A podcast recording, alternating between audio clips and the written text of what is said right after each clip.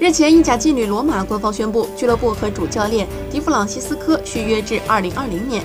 上赛季，迪弗朗西斯科执教罗马的首个赛季就带领球队打进欧冠四强，而且还在主场神奇逆转淘汰巴萨。